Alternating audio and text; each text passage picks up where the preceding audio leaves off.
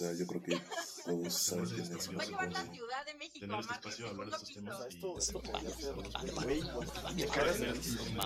Esta broma nos va a llevar a más. Es más, cine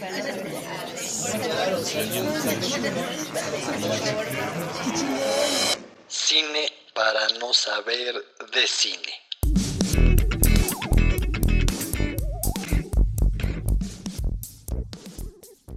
Cine para no saber de cine, estamos aquí con Camilo Rodríguez y ahorita vamos a hablar un poquito más específico de lo que está pasando en Les Amis de, Mos, de Mozambique, de Mozambique, de Mesamí, que básicamente es la amiga guion novia de mi amigo o algo así, ¿no? Bienvenido otra vez. Yo iba a decir que para los que ya nos escucharon, tenemos un capítulo anterior donde revisamos la primera serie de películas de Romer, que son los cuentos morales. Pues Romer tiene este pedo que nos hizo la mitad de la chamba, que es que dividió su obra en series, ¿no?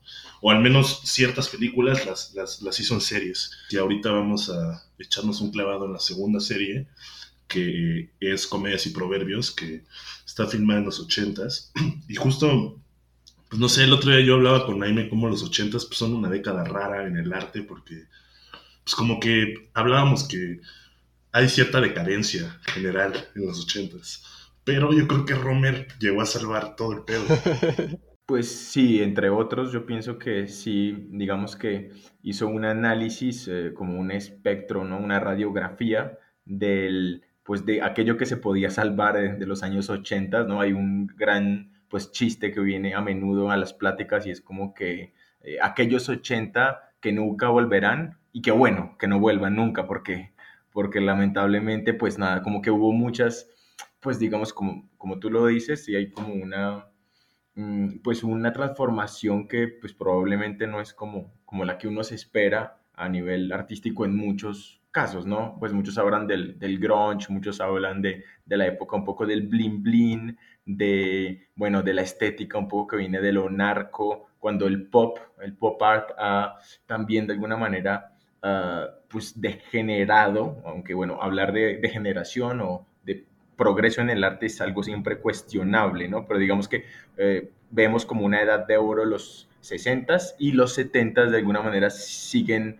pues, siguen trayéndonos cosas hermosas en, a nivel, pues bueno, artístico, en la música, pues bueno, el rock inglés tiene como piezas muy, muy valiosas. En la cinematografía de los 70 todavía encontramos pues eh, grandes, grandes obras del cine que, eh, pues nada, que todavía nos siguen diciendo muchas cosas. En cambio, los 80 pues sí eh, muestran de alguna manera como un poco también de confusión, un espíritu como, eh, como, como que ya no se puede ser contestatarios porque la época de, la, contestación, la época de la réplica, de la contracultura, digamos que pues ya ese, ese, esa esperanza, ese fantasma un poco del, de la revolución y, del, y, del, y de la crítica, pues nada, como con una esperanza eh, concreta, pues eh, se empieza a desvanecer, ¿no? Estamos hablando pues de esta época también de los ochentas, cuando pues em empezamos a, ver en el panorama histórico el, la Guerra Fría, ¿no? Eh, ya se descree, se descubre pues el, el, efecto tiránico del, pues, del comunismo, de la Unión Soviética, de,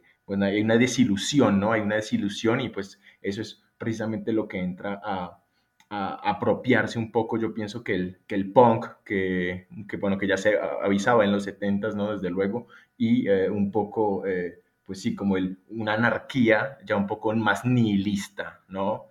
Uh, entonces, entonces, como que yo pienso que en el, en el terreno del arte, en el campo del cine en específico, pues Homer, digamos que ya con su visión programática del arte, él es como si hubiera sabido que iba a hacer tal y tal obra en tal y tal década, o sea, eso nos da la impresión cuando vemos su obra en, retrospectiva, uno cree que, él, que, es como si él lo hubiera planeado todo para que sucediera de esta manera específica, que es, pues es, es parece, parece que así fuera, pero pues en realidad no, nadie puede prever un poco cómo van a suceder las cosas, pero sí hay como un, sí hay una, una intención muy clara en, en su construcción del, del, universo y en el caso del, de, pues, de, los, de los comedias y proverbios, digamos que ya estaba dictada de antemano eh, por una intención de retratar esta sociedad de los ochentas, por un lado, y por otro lado, por el lado, digamos que literario, eh, digamos que el, esta idea del comedias y proverbios, pues es, es- es- viene del- del- del- de la imaginería del romanticismo francés,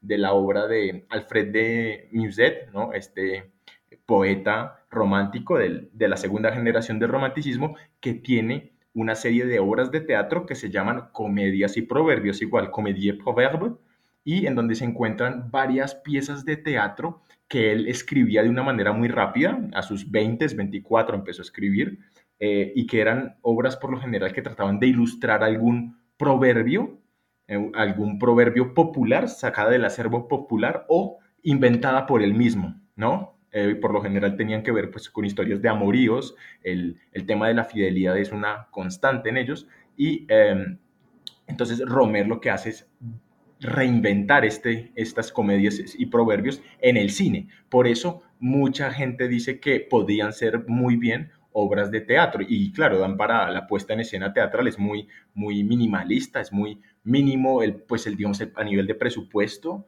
eh, eh, están hechas entre comillas con las uñas, eh, pero eso no demerita desde luego toda la alquimia cinematográfica de Homer. Él sabe muy bien eh, establecer una puesta en escena impecable, es un gran metteur en scène, ¿no? un, ponedor en escena, si existiera el término, ¿no? Alguien, un dramaturgo, eh, es como la invención del, del, del director, ¿no? Entonces, digamos que Homer lo que hace es tratar de reinventar este género un poco romántico en, el, pues en la sociedad, como, como mencionábamos, con ciertamente decadente de los años 80.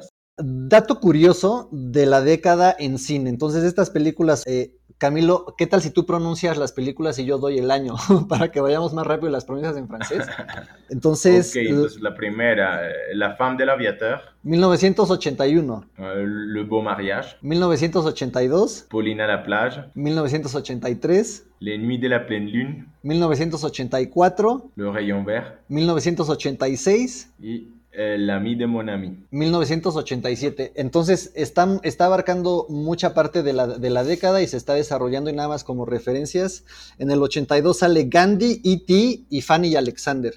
En el 83 sale Scarface, Videodrome y El regreso del Jedi, aparte de Anosamur, Rumblefish, que vimos en el Cineclub. En el 84 está saliendo París, Texas, Amadeus, Spinal Tap, Terminator. Este, y es el debut de Catherine Bigelow y el debut de los Cohen con Blood Simple y Karate Kid. Ahí se las apunto. En 1986 con el Rayo Verde está saliendo Aliens, Hannah y sus hermanas, Blue Velvets, Sacrificio de Tarkovsky, La Misión y Top Gun. Y el debut de Spike Lee. Y en el 87 justo en esta película que estamos viendo, sale Au revoir les enfants, que la hemos visto en el Cineclub, Angel Heart, que la hemos visto en el, en el Cineclub, eh, eh, Las alas de los deseos de, de Wim Wenders, Full Metal Jacket de Kubrick, Robocop y Come and See de Ellen Klimov, güey. Bueno, pues no es- después de todos los ochentas no están tan mal a nivel de película. No, ¿verdad? Y No, nada, güey. Y yo creo que cada película de Romer de cada año se da un buen tiro con cada una de esas películas y se me hace algo de remarcar. No, sin duda, es algo notable, es algo muy valiente también esta apuesta de Homer por su propio cine independiente que no convencería a ningún productor de Hollywood y que sin embargo crea un, público, o sea, que logra crear un público que es fiel y que sigue cada una de sus, de sus obras eh, y, y, pues yo creo que eso es algo eh, justamente como que transforma el fenómeno cinematográfico, o sea, no- el autor, la invención del autor, del, cine de autor, de cine de, de, un autor y de creación de un público que sigue este cine, ¿no? De un, de que sigue el cine por, el culto que él representa, desde luego también por la profundidad y por, su aportación al, cine como fenómeno, pero eh, sí crea un diálogo adentro del fenómeno cinematográfico que va más allá de las explosiones, de los efectos especiales y de los fenómenos de masa, ¿no? Entonces es algo como que tiene algo de, de, de rebelde, ¿no? De, orgulloso que vale la pena como poner en valor justamente. La mi de mon ami, la, en este caso el, el proverbio, o sea, el dicho es eh, el amigo de mi amigo, pues también es mi amigo, o los amigos de mi amigo también son mis amigos, pero en, en francés la palabra amigo significa también novio, ¿no? Entonces, eh, en esta película justamente hay una, hay una situación de tensión entre dos amigas que se acaban una amistad que nace y eh, una de las amigas está, digamos que en una relación problemática y la otra, eh, de la otra amiga está buscando pues como el amor justamente. Entonces como que esto eh, avisa una situación de, de, de, melodrama que además, bueno, está, está muy bien orquestada por, por Romer y eh, pues hay una ironía, ¿no? En el hecho de que, bueno, si los amigos de mis amigos son mis amigos, nosotros lo entendemos muy bien, pero ¿y, y qué pasa con eh, los las novias de mis amigos? ¿También son mis novias? Claro. No, claro. sé. Eh, ajá. Entonces, sí, esta película del, del, 87, pues ya muestra como la, el cierre, ¿no? Del, de las, las, comedias y los proverbios de Homer, es la última película y pues la última en la década de los 80 que, que, realiza él. Em, pues nada, yo pienso que podemos empezar a, a, analizar o hablar un poco, echar un poco de, de, choro respecto a, eh, pues nada, la, pues la poética visual que se juega acá, ¿no? Que pues desde el principio con una situación cotidiana vemos que es, eh, es algo que, que, que pues empieza de una manera muy, muy suave, como suelen ser todas las películas de Romer, con hechos que parecen eh, anodinos o eh, eh, futiles, ¿no? efímeros. En este caso es que dos chicas se conocen en una piscina, una le enseña a nadar a la otra, este es un momento, una escena muy, muy interesante, ¿no? Porque justamente hay una relación de jerarquía entre ellas, vamos a ver que hay una que siempre está abajo y que en un momento dado, pues los roles se invierten, entonces, cosa que sucede también en las amistades, ¿no? Eh, ahí, eh, y, en las, y en las relaciones de pareja, ¿no? Eh, hay este, esta idea de Baudeleriana, de Baudelaire, que, que en toda relación de amor siempre hay un verdugo y una víctima, ¿no? En todas las relaciones y los dos amantes siempre saben quién es el verdugo y quién es la víctima. Entonces, así de alguna manera lo pone en escena Homer en este caso, al principio de la película, el verdugo sería Lea, que es la amiga que tiene su pareja, que está, digamos, de alguna manera como que tiene eh, el, amor y, su vida tiene este picante, ¿no? Que, le da el, amor. Y la que sería la víctima o la que estaría debajo en la relación es Blanche, ¿no? Blanca, que está buscando eh, con quién eh, salir, ¿no? En esta nueva ciudad a la que acaba de llegar como una joven asalariada. Pues justo, yo, yo diría que, pues es quizás una peli o de las pelis más, bueno, a ver, antes, perdón, este, ¿ya le pusieron play? Ah, sí, ya. Sí, sí, sí. Entonces, lo que yo iba a mencionar es que a mí se me hace muy interesante esta peli. Y yo no sé por qué los tres coincidimos en que, en que es una de las mejores de, las, de los seis eh, comedias y proverbios, o, o, quizás no la mejor, porque no sé cuáles fueron sus parámetros para esta votación que hicimos,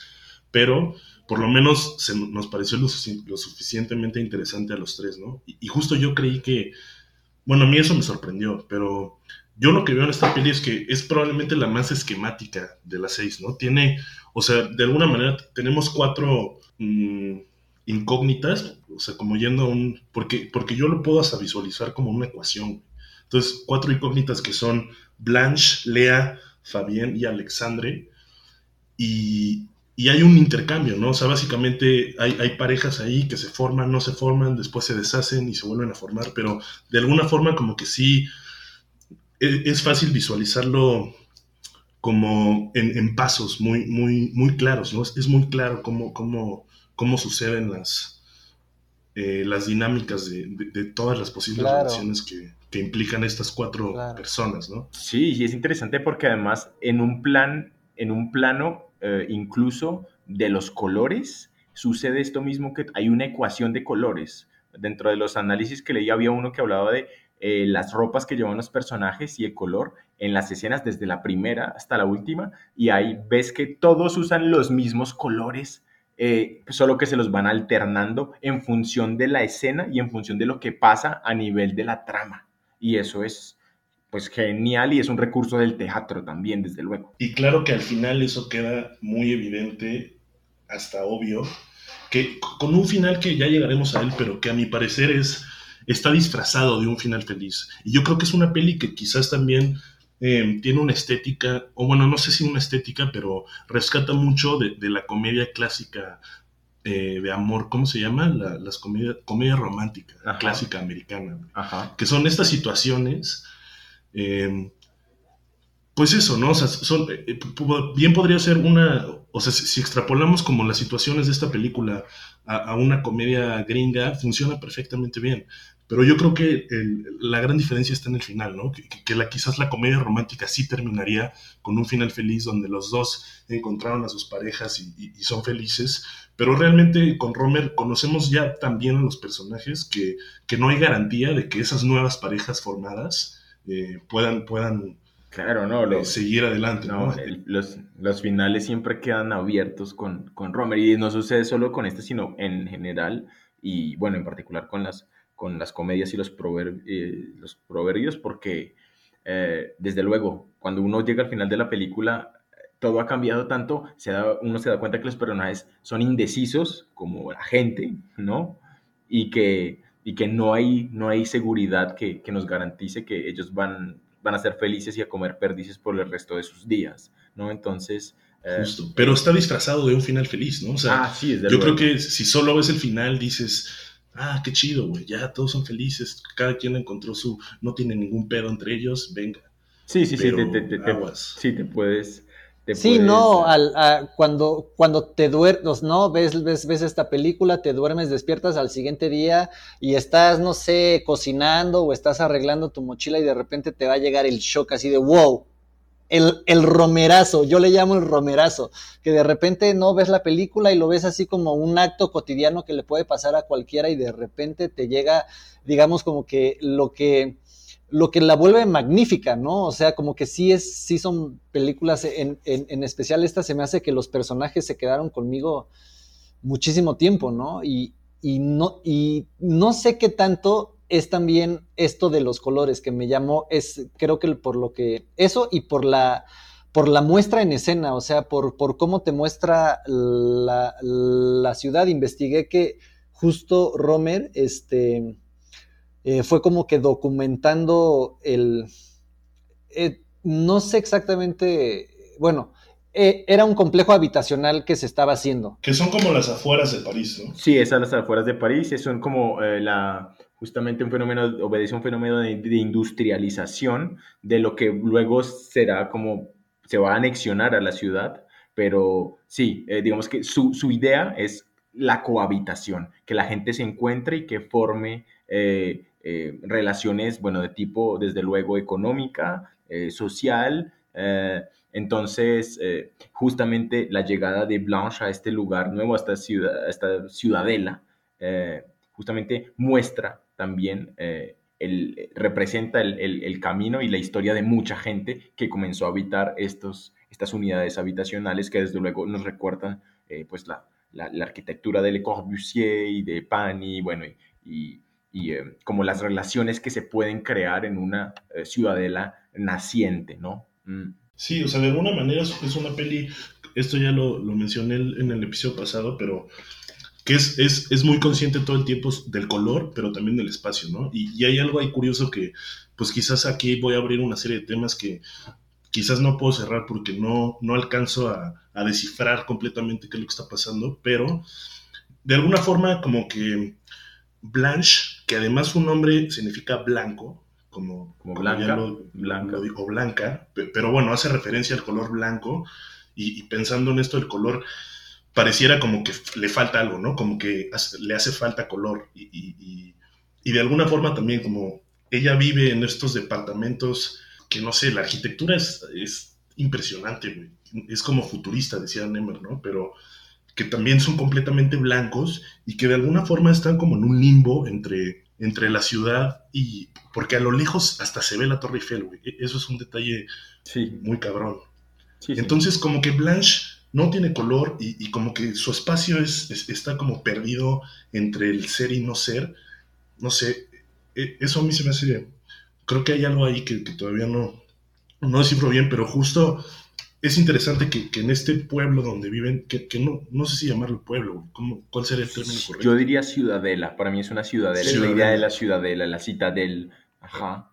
O sea, es una película que, que, que no funcionaría en París, güey, porque algo, algo que lo, de lo que sucede en varias ocasiones en la película es que estos cuatro personajes se encuentran y no se podrían encontrar si no fuera un lugar reducido y si no fuera un espacio que, que todos están cohabitando Claro. y todo, de alguna forma como que se conocen entre todos y, Claro. y es como una comunidad pequeña, ¿no? Y por eso es que funciona la, la- la historia muy bien. Claro, claro. Quien ha vivido en una ciudad pequeña sabe que este tipo de cosas suelen suceder en, en ese tipo de relaciones, se suelen crear en las ciudades nacientes y pequeñas con ciertas condiciones socioeconómicas y eh, eh, que, sí, este tipo de situaciones que parecen un poco rocambolescas o pintorescas, cuando menos, eh, suceden en la vida, en la vida real.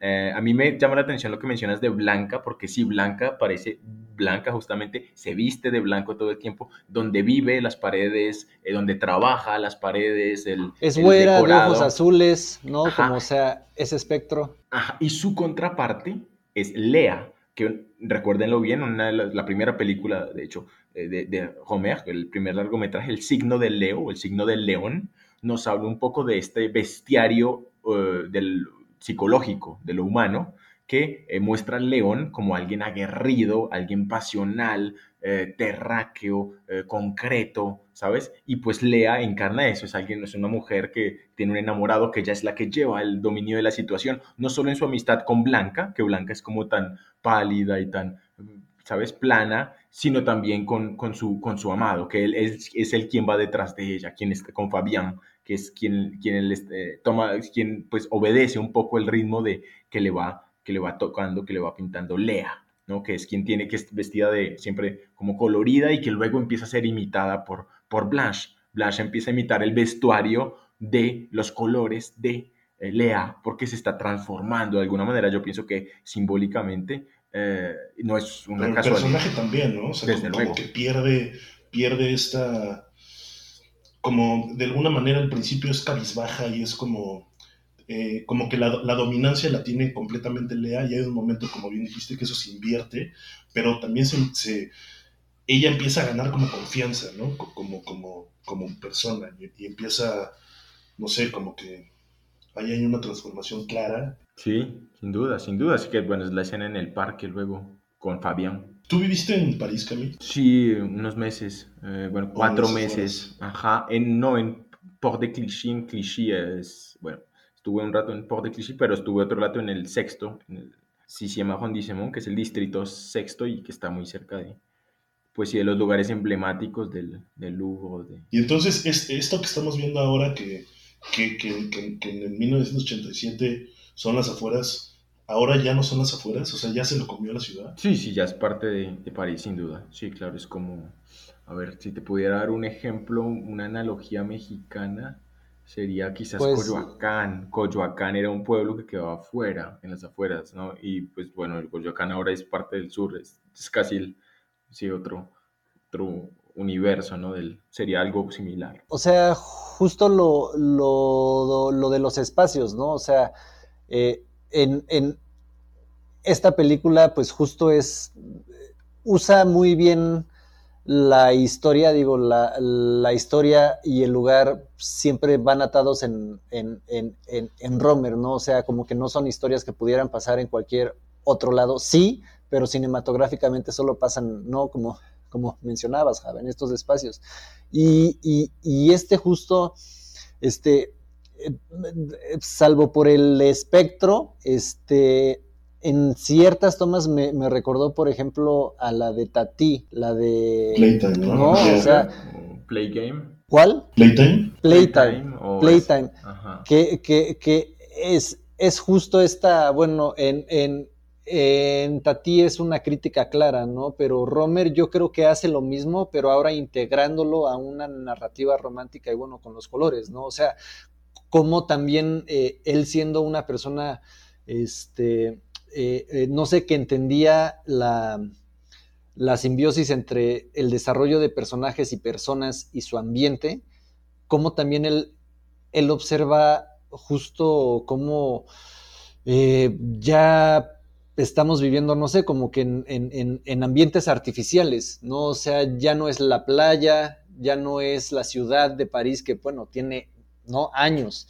este, siglos, ¿no? En- O sea, y aquí es un espacio que se ha hecho a lo mejor y en esa década, ¿no? No, o sea, esos, esos departamentos están apenas habitándose, ¿no? Claro. Sí, sí, tiene este, este aire, esta atmósfera de lo superficial, como de lo falso, de lo que se, se creó como, ¿sabes? Y entonces la escena del bosque cobra una relevancia importante. Sí. ¿no? La del este lago, lugar- claro. Sí, claro, siendo este lugar quizás lo más, eh, como lo que tiene más arraigambre, lo que tiene más alma del espacio, de este espacio. Ajá, sin duda, sin duda. Y pues a la luz de los colores es inevitable hablar de, pues de la última escena, ¿no? De cómo están vestidos los personajes, que parece casi una, un chiste, ¿no? Eh, como que se invierten los roles, ahí casi que uno puede pensar en los doppelgangers. ¿sabes? Claro. O sea, Oye, pero, pero como, En, en los swingers. Sí, pero como que sí pasa, ¿no? O sea, a veces, no sé, ¿no? Este, eh, eh, digo, cuando antes, ¿no? Este, llegabas a una fiesta y la persona eh, con la que traías ligue se viste con tonos diferentes, pero igual a ti, ya dices, oh, oh, no, esta es una señal, esta es una señal que me están mandando, ¿no? Eh, eh, o, o sea, como, como que son cosas que justo te, te, te pasan y... Y la primera vez que la vi, como que sí llegué a pensar como, wow, o sea, estos, estos cuates están ciegos, o sea, no ven colores, ¿no? Porque es obvio. Pero luego pensé, pues claro, uno es la puesta en escena, que la historia que me está contando a mí, Romer, pero la otra es, es que sí puede pasar, ¿no? Que a lo mejor hasta porque se vestían igual, justo se empezaron a enamorar, ¿no? Sí, sin duda, sin duda, sin duda. Eh, y pues también hay como el simbolismo, desde luego, del teatral, ¿no? De el, el color con el que están vestidos los personajes te determina un poco qué es lo que va a pasar con ellos. Entonces ahora se cruzaron los roles, entonces se cruzan quizás las relaciones, ¿no? Entonces, eh, sí hay algo como de orgánico y juguetón, de alguna manera, porque pues hay, es como si Romer nos estuviera viendo a nosotros público y nos está... eh, nos está mostrando como en, en, un- en este espejo cóncavo, ¿no? Eh, Deformado. Claro. De, Sí, porque además los, o sea, los colores como que indican que, que hay algo ahí que está mal, ¿no? O sea, si tú le enseñas a un niño de cuatro años esa imagen y le dices como, a ver, ordénalo, va a regresar las parejas originales, ¿no? Claro. O sea, hay- pare- parece que algo no combina, ¿no? Y, y es, es como el... O sea, a mí lo que se me hace interesante es que Romer lo haga tan obvio. Como que siempre existiendo esta sutileza de la que yo ya hablé un rato, em, en este caso sí fue así como descarado, güey. Y creo que va por lo que tú dices del teatro. Bueno, eh, eso, pero justo ahorita que lo mencionaste, este, y se me juntaron los cables en la cabeza y pensé en el curso, eh, Fa- Fail Again, Fail Better y la narrativa, y pienso que a lo mejor eso es, de hecho, lo que ancla tu narrativa, ¿no? Es, a ver, yo, yo ya tengo mi, vestuario y, y, digamos, la interacción de mi vestuario va a ser esta. Entonces, como ya yo tengo yo esa narrativa anclada, o sea, como que, como que yo ya tiré esa ancla, ya nada más tengo ciertas zonas en las que me puedo mover y ya nada más refresco el diálogo, ¿no? Como, como, eh, y lo puedo pensar en muchísimas de, de, sus películas, por ejemplo, digo, en, fin, pero sí creo que en todas sus películas, sea en los cuentos morales o en los, o en los proverbios, te lo ancla, te lo ancla en un proverbio, te dice, a ver, güey, me voy a centrar aquí, y de ahí voy a explorar todo lo que ese momentito me, me ofrece, ¿no? Eh, y, y, y, yo creo que encontrando muchas anclas en el diálogo, en el vestuario, en la arquitectura, en la, no en la, en la puesta en escena, todo es lo que hacen sus secuencias tan poderosas, pues, ¿no? Sí, sí, que son orgánicas justamente, lo, o sea, lo que, lo que dices de el título de el, el, amigo de mi amigo es mi amigo también, bueno, el, el, la novia de mi amigo es mi novia también, o sea, como que ese juego, de ese juego del título, ese juego picaresco del título, se encuentra en el vestuario, en el intercambio de vestuario, en el intercambio de colores, o sea, el intercambio se vuelve un motivo en la película, ¿no? Exacto. El cambio, el intercambio como motivo. Y eh, recuerda una figura, justamente una locución latina que es el quid pro quo, el quid pro quo significa una cosa en cambio de otra. Es como cuando es el principio del trueque, o sea que tú das algo, pero recibes algo a cambio. Entonces, claro, que... como el twerk. como el twerk. Exactamente, sí, gran gambeta. Eh, y en este caso, cuando tú das como una prueba de amistad, eh, recibes algo a cambio. ¿no? Y eh, esa situación de las pruebas de amistad, las pruebas de fidelidad, pues van a ser un motivo de, de ironía y de, eh, de, twist, ¿no? De volteretas que suceden en la vida real, y, pero que sin embargo nos dejan la impresión de que a veces es como si Homer estuviera manejando esos personajes como títeres, como que hay una ironía macabra en ellos, que también a veces la hemos sentido nosotros cuando creemos que pues una situación tan hilarante, tan, eh, tan eh, ¿sabes? Como inverosímil nos está sucediendo. Justamente pues es esta sensación de, de, ser manejados por algo, ¿no? De ser dominados, de ser controlados, de ser habitados por, por situaciones como si alguien nos estuviera llevando justamente a la catástrofe o al, o al, encuentro, ¿no? Uh, y como si alguien se, hubiera, se, estuviera cagando de risa de nuestra Exactamente, exactamente, como si alguien no se, y, que en efecto la gente se burla de uno y pues está bien, uno se burla de la gente también, entonces como que hay un, un intercambio ahí, ¿no? Un quid pro quo, una cosa por la otra. Yo creo que, que justo son de, de, las cosas que a lo mejor no aprendí, pero como que Romer nos acerca con sus comedias y sus proverbios, ¿no? Es como, eh, como que la ligereza, como tómatelo todo un poquito con un centímetro de distancia y ya y te permite ese espacio para que la risa pueda entrar, ¿no? O sea, porque, porque si lo vives todo siempre a pecho y te lo tomas todo muy serio, puta, güey, o sea, acabas pensando en teorías de conspiración en vez de eh, liberarte y reír, ¿no? O sea, como, como, como que creo que son de, de las cosas justo de, de, comedias y proverbios que yo rescataría como enseñanza de cualquiera una de las películas, ¿no? O sea, este, hazte un poquito para atrás. desde luego, eh, y tomar la distancia, que es, y bueno, o sea, hay como dos orígenes básicos, yo quiero aquí, ya que tocan un tema que me, que me interesa particularmente el de la risa. Eh, justamente hay como dos orígenes o dos puntos, dos perspectivas muy importantes en la risa. Por un lado tenemos el del conocimiento, ¿no? El del saber. Yo sé algo que tú no sabes, entonces eso es un, eso es un primer punto. Y el segundo eh, es el de la contradicción. Cuando hay dos fenómenos que son contradictorios y que suceden, esa contradicción puede generar una risa, que la risa a su vez puede ser una reacción un poco eh, que tiene algo de animalesco, ¿no? De, eh, los, dicen que, ah, no sé si, si, quieren ver los videos de monos, hay monos que se ríen eh, y que entienden como cosas que son hilarantes, entonces también hay algo de dominación, hay relaciones de poder que se juegan en, en, la risa, pero cuando es una risa como la que menciona Java de uno mismo, de que uno se estrelló, de que le pasó algo, ahí uno tomó esta distancia y justamente logró hacer conciencia logro hacer conciencia. Te, te, disocias. Del hecho, claro, exactamente, te disocias y eres capaz de verte con justicia de alguna manera, ¿no? De tomar la distancia para verte y poder, y poder, bueno, sí reír ante lo que te sucede. En este caso, pues los personajes no alcanzan a reírse de ellos mismos, no alcanzan a tener esta escena como muy emblemática de cuando se miren en el espejo y que, y que les dé risa lo que les sucede, ellos continúan y seguramente continuarán eh, eh, con sus con sus idas y vueltas, pero eh, en este punto es la mirada del, del, director y la mirada del público las que completan el, el, pues las ironías y las contradicciones. Claro.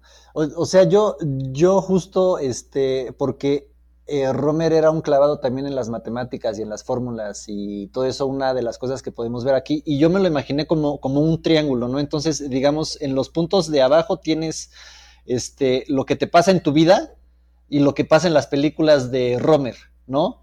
Y después en el punto de arriba es justo ese tercer ojo que necesitas para verlo, ¿no? Entonces cuando te estrellas contra un vidrio o, te caes, o sea, pasa algo leve, este, inmediatamente puedes tú, digamos, como que subir tu mirada a un tercer ojo.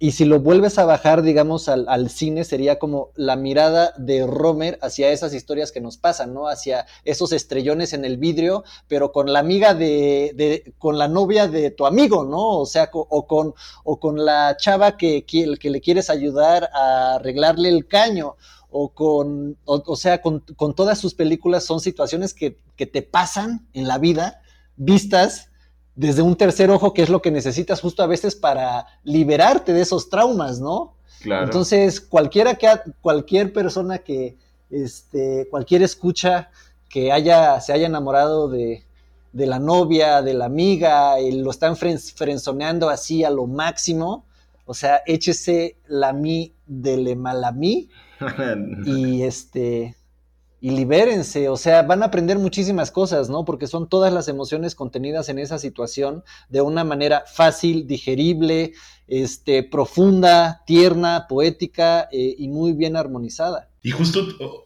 volviendo a esto que en el cineclub estuvimos platicando de Roma un rato, y pues la banda, bueno, hubo un par de comentarios a mí que, que, que medio me, me saltaron que, que decían como, no, es que sí necesitas estar en, en un mood particular o, o, necesitas saber a lo que vas cuando vas a ver una película de Romer. Y sobre todo lo comparan con Godard, ¿no? Porque e, eso es como una constante. O sea, Romer, Godard, Romer, Godard. En fin, luego podemos hablar de eso. Pero lo que yo pienso es, es a mí me parece, o sea, yo creo que sabiendo, viendo una película de Romer, ya estás arrodillado a todas sus demás películas. Mm, sin duda. Como que ya no, no, no, es, es, no va a pasar nada o sea, con Godard es un volado, güey, la neta. Claro. Sí, sí, sí, no, bueno, Godard sí depende mucho de, de su etapa, depende, sí, yo creo que depende mucho más del mood, del estado de ánimo del... Justo, del, justo, güey. Que en las películas de Romer, las películas de Romer sí te, pues tienen una... Son, una, de alguna una manera son fáciles. Sí, de exactamente. Son fáciles y, y aún... Y, aún, ¿Y por y qué aún, no las ven todos? Aún no, cuando, eso es lo que a mí no me Pues yo claro. pienso que tiene mucho también de los prejuicios, o sea, los prejuicios que se van creando en torno, o sea, por ejemplo, a Romer lo han tildado mucho de burgués, de presentar un cine burgués, que no tiene compromiso, que no está, que le falta eh, cuerpo, eh, lo han tildado de, eh, de, de, justamente de diletante, o sea, de, de, de literario, de, que sus personajes hablan de temas que pues no son los temas de la gente común, entonces, eh, pero en realidad pues no, cuando aún si sus personajes declaman filosofía, aún si sus personajes declaman poemas, porque lo hacen, eh, declaman Víctor Hugo y hablan de los juicios analíticos y los juicios sintéticos en la filosofía de, eh, de Kant, pero sus problemas son los problemas de cualquier persona, ¿no? Que es la elección, el amor, la fidelidad, el, la culpa, ¿no? Eh, el, la devoción, eh, o sea, como que en realidad eh, sí son muy asequibles desde ese punto de vista, pero yo pienso que es cuestión también del, pues, bueno, de la comparación, el hecho de comparar, pues también uno, uno no, pues si uno compara así entre mejor o peor, ¿sabes? Si, si hace una comparación muy burda, pues siempre va a encontrar eh, defectos en, en, en, un cine en donde lo que hay que ver es diferencias, o sea, más que eh, juicios juicios cuantitativos, lo que hay que ver es las diferencias y cómo las dif diferencias enriquecen el cine, ¿no? Godard es otro universo, es, otro, es otra manera de entender el cine, es otra poética, es otro autor, es como comparar a, no sé, es como a dos autores, a, a, dos, a dos, escritoras, no sé, a Clarice Lispector y a Gabriel García Márquez. Pues no, son, son, son maneras diferentes de entender el mundo, de entender el arte, de entender el fenómeno literario. A, aparte, son, este, que te voy a hacer burla, Cami, pero como, como mi trip que yo traigo con el, con el Stephen King, ¿no? O sea, como de, de estas personas que sin acercarte, este, como, como que le, le, echas, porque justo vi, no sé si la han visto, pero, pero cuando tengan ahí chance la de eh, La, Le Meilleur, la Mediatek, no sé si, si la has visto, Cam.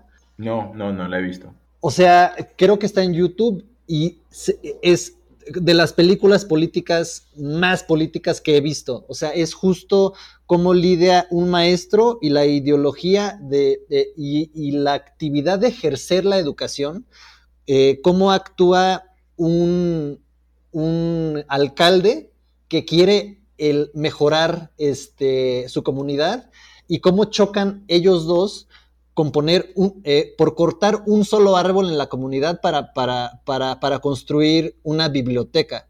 Entonces, puta madre, o sea, todos los personajes tienen eh, eh, una posición correcta, todos los personajes son buenos, todos los personajes encuentran lógica y aún así, todos queriendo el bien, la política falla, ¿no? Entonces se me hace una, una cosa, este, híjole, hasta injusta, ¿no? De, de, de, de decir que Romer eh, no tuvo vocación este, social porque hizo documentales de los espacios.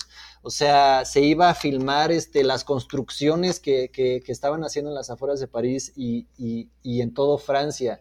Creo que hasta tuvo una fundación para tener como granjas de animales en comunidades, para hacerlas sustentables. O sea, eh, pues no, chequen a Romer, Sí, por sí, favor. no, y- es- y- es- y- es- Y el, cine de por sí es un fenómeno político. Todo arte es político por naturaleza. O sea, no, hay que buscar una supeditación a un mensaje panfletario para que haya un compromiso político, ¿no?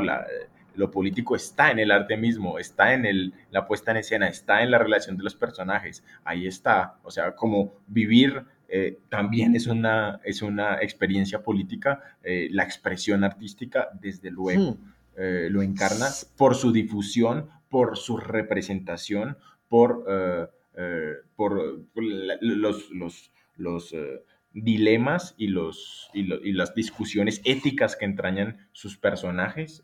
entonces, pues sí, desde luego. Justo yo, yo creo que es interesante, o sea, ahorita como que tuve un momento de claridad y, y- y como tú bien mencionabas, Camille, Romer quizás lo que hace es hacer esta radiografía que tú, que tú así la llamaste de la sociedad francesa de los ochentas, ¿no? Y, para hacer tal cosa, sobre todo una sociedad joven, para hacer tal cosa a los 67 años necesitas una objetividad y, un- y una observación eh, completamente libre de juicios, ¿no? Es simplemente observar entender, pero no hacer un juicio. Yo creo que sus pelis van un poco por ahí, güey. Que son, son, son, son cuentos en el sentido más puro porque no tienen una moraleja. O sea, simplemente son...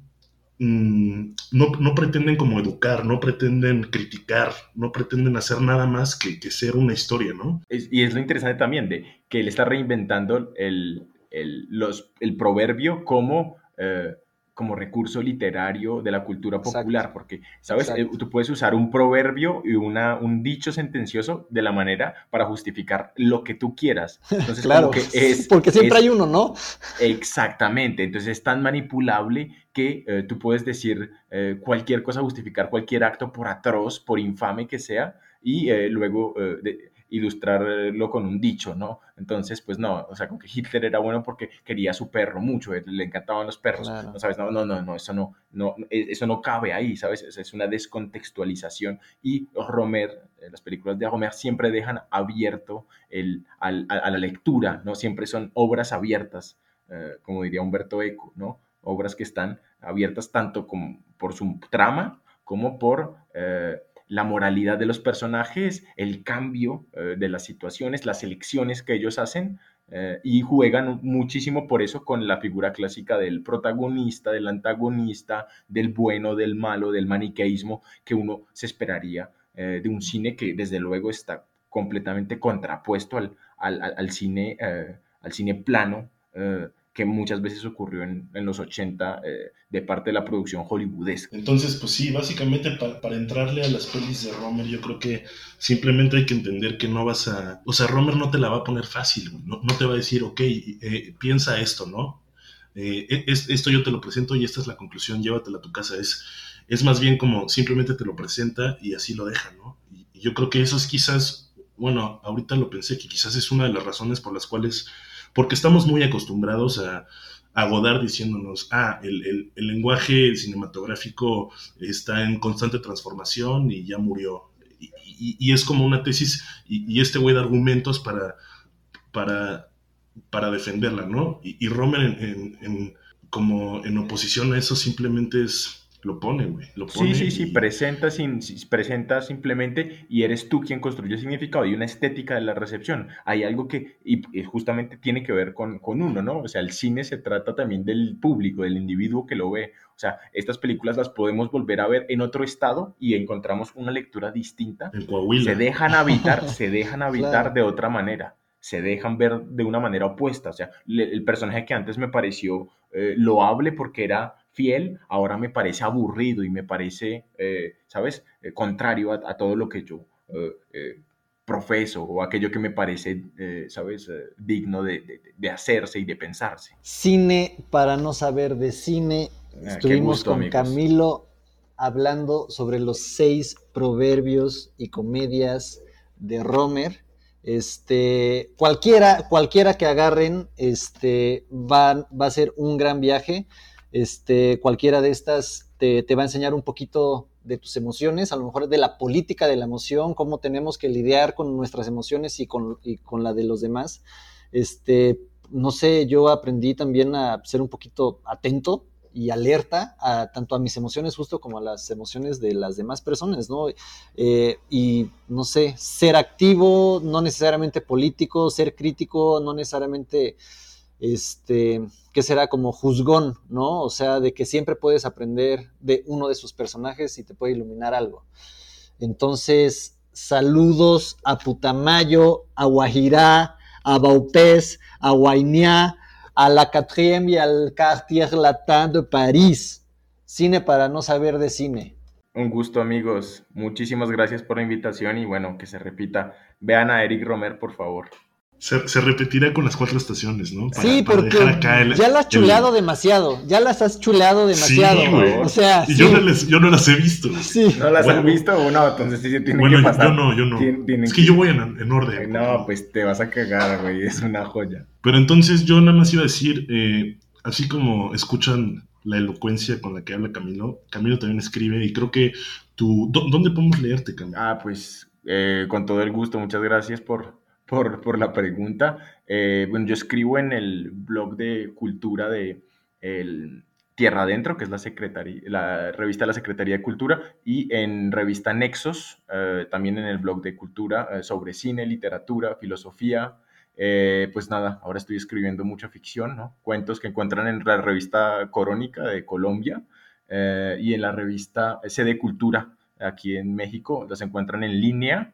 Eh, entonces, pues nada, encantados de, de recibir sus, su, su, su amable y, y generosa mirada. Y como a, Qué nu- maravilla, güey. y como a nuestro querido Momo llevamos 12 películas y queremos más, cualquier artículo que agarren del Camilo van a querer más. Es, es un escritorazo, un gran ensayista y un gran amigo y nos daría muchísimo gusto ver esas chuladas otra vez. Mi hermano, el gusto es mío. Pues esto fue Cine para no saber de cine. Hasta pronto.